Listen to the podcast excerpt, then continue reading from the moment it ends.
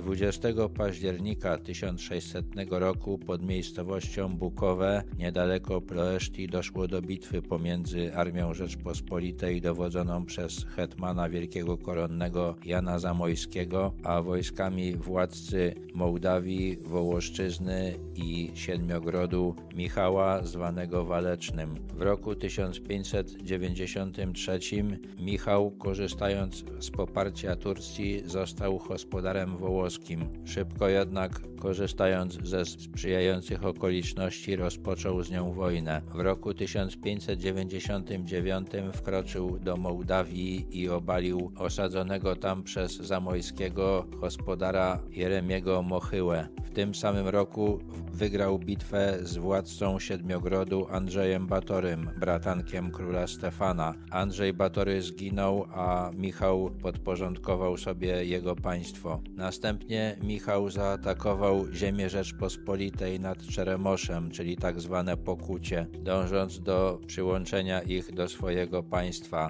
Rozpoczął też negocjacje ze Szwecją i Rosją na temat ewentualnego rozbioru Rzeczpospolitej. Zamojski wkroczył do Mołdawii i rozpoczął marsz na Bukareszt, aby usunąć zagrożenie ze strony tego niewątpliwie zdolnego polityka. Pod Bukowem obie armie liczyły mniej więcej po 15 do 20 tysięcy żołnierzy. Jednak Zamojski wykonał zaskakujący atak pod osłoną mgły i szybko rozstrzygnął walkę. Wojska Rzeczpospolitej straciły około 100 zabitych, Michał Waleczny co najmniej tysiąc. To zwycięstwo pozwoliło Zamojskiemu powtórnie osadzić Jeremiego Mochyłę na tronie gospodara mołdawskiego. Jego brat Szymon objął władzę nad częścią Wołoszczyzny. Nad pozostałą jej częścią nadal panował Michał. Zwycięstwo pod Bukowem zabezpieczyło południowo-wschodnie granice Rzeczpospolitej i udaremniło pierwszą próbę stworzenia zjednoczonej Rumunii.